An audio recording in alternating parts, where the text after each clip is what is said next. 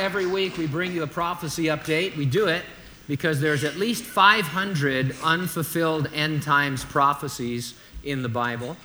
And because we are uh, those who take the Bible literally and in a future sense, we expect that trends and news in the world would line up with the things that you read in uh, the Bible. And we're not saying these things are the absolute fulfillment of these prophecies, just what you would expect. I talk a lot about the fact that the Bible anticipates uh, the use of biometrics because that's kind of the era in which we live.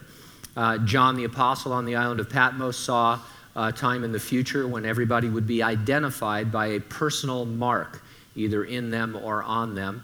And that sounds a lot like the different biometric technologies that we have, whether it's microchipping or electronic tattoos or uh, facial recognition or vein recognition or fingerprinting, whatever it might be. We don't know what the final form is going to be, but it's interesting that we see the development of these technologies.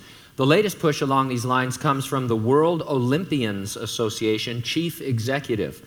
The article I read was titled, Call for Athletes to be Fitted with Microchips in the Fight Against Drug Cheating. Uh, excerpts read like this Athletes need to be fitted with microchips in a similar way that dogs are in the fight against drug cheats in sports, according to a leading representative of international sports people. Mike Miller, the World Olympians Association chief executive, claimed that radical anti doping methods, including implants, are needed to protect clean sport.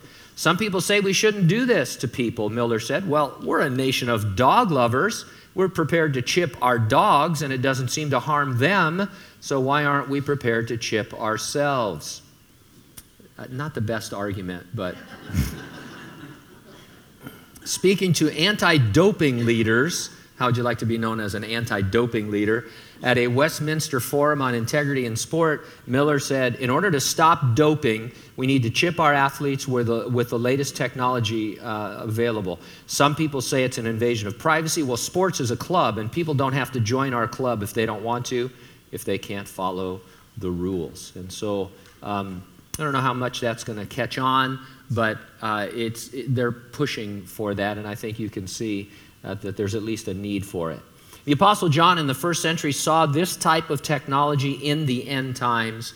The fact that it's here gaining momentum in all walks of life uh, should still startle you, even though it's become commonplace. It's what the Bible said would be happening.